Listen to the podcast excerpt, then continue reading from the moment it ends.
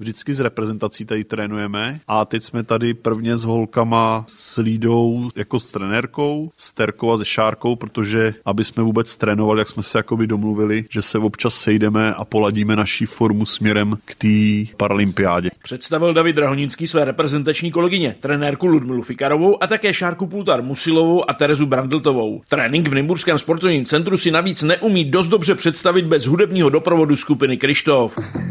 Ještě když jsem býval malý kluk, mi Amor svěřil šípy a kým luk.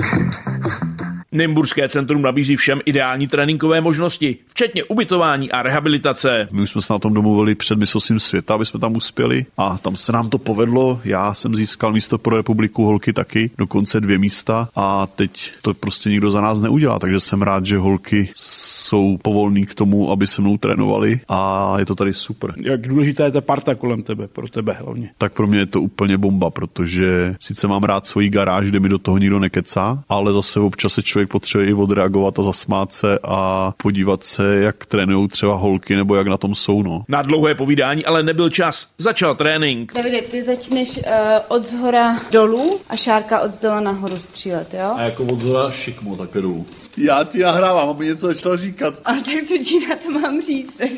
Vyvedl z míry David Drahonínský trenérku Ludmilu Fikarovou. Pochopitelně za dohledu ostatních. Ani je nešetřil. Hlavně Šárku Pultar Musilovou. Šárko, nesmí se trénuj. Že to říkáš zrovna ten zapoj malovat. A to je taková ta hezká čára hnědá, kterou si tam včera pojmenovával. Šárku dá se soustředit při tom, co říká. Nedá. Jedině, že vypnu na sluchátka, potom dělám, že slyším a neslyším. No to je právě kvůli tomu, že Šárka se dokáže koncentrovat na jednu věc, jako já v pohodě. Šárka dokáže jako žena v velkých kvalit se koncentrovat na několik věcí najednou. Jakoby. Ona střílí, natahuje, kotují, vypouští a ještě poslouchá moje blbý keci. Nechápu, jak to může stíhat všechno dohromady. Jo. A teď se podívej na mě, jo. Já jako chlap dokážu dělat jenom jednu věc. Škoda, že nevidíme na ten terč, jak se vám dařilo oběma. To se nechtějí vědět.